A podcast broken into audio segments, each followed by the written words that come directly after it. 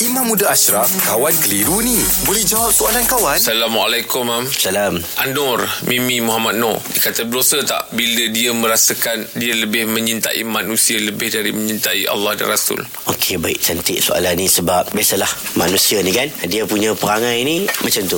Ada ketika iman meningkat, ada ketika iman menurun. Ya, betul. Hmm. Walaupun kita tak dapat dinafikan, kita ni sebut dalam lidah kita kena sebut, kena declare, kena cakap. Siapa kamu sayang? Allah dan Rasul. Walaupun hakikatnya kalau kita nak buat maksiat kadang kenapa kita ingat Allah dan Rasul? Betul tak? Hmm. You kata ingat Allah, saya Allah dan Rasul tapi perbuatan macam tak kena. Hmm. Dia tetap wajib declare kata siapa yang dia sayang adalah Allah dan Rasul. Persoalan hati macam mana? Persoalan hati sepatutnya wajib bagi dia untuk meletakkan Allah dan Rasul lebih daripada segala-galanya. Cuma proses itu perlu ada. Kan ada ketikanya kita kadang-kadang kita lupa. Kita bukan lupa kita macam Allah terabainya diri kita.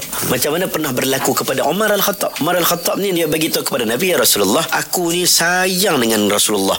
Aku sayang dengan diri kau. Aku sayang kepada Allah. Tapi tidaklah melebihi sayang aku kepada diriku sendiri. Ha, sayang diri sendiri itu lebih sikit dia kata. Hmm. Kerana Nabi kata tak boleh. Engkau kena mencintai Allah dan Rasul lebih daripada diri engkau sendiri. Hatta aku nak ahabba ilaika min nafsik. Aku lebih engkau cintai daripada diri engkau sendiri. Maka Umar pun kata, baiklah mulai hari ini aku mencintai Allah dan Rasul lebih daripada diri aku. Jadi kita kena letak prioriti Allah dan Rasul lebih daripada diri kita. Oh, Okey, faham. Terima kasih, Bang. Alhamdulillah. Selesai juga satu kekeliruan dalam Kawan Tanya Ustaz Jawab. Menangis seribu telekong Siti Khadijah. Sempena ulang tahun ke-10 dengan melayari dassedekat.com. Siti Khadijah, lambang cinta abadi. Untuk termadah syarat serta notis privasi, layari sina.my. Menyinari hidupmu.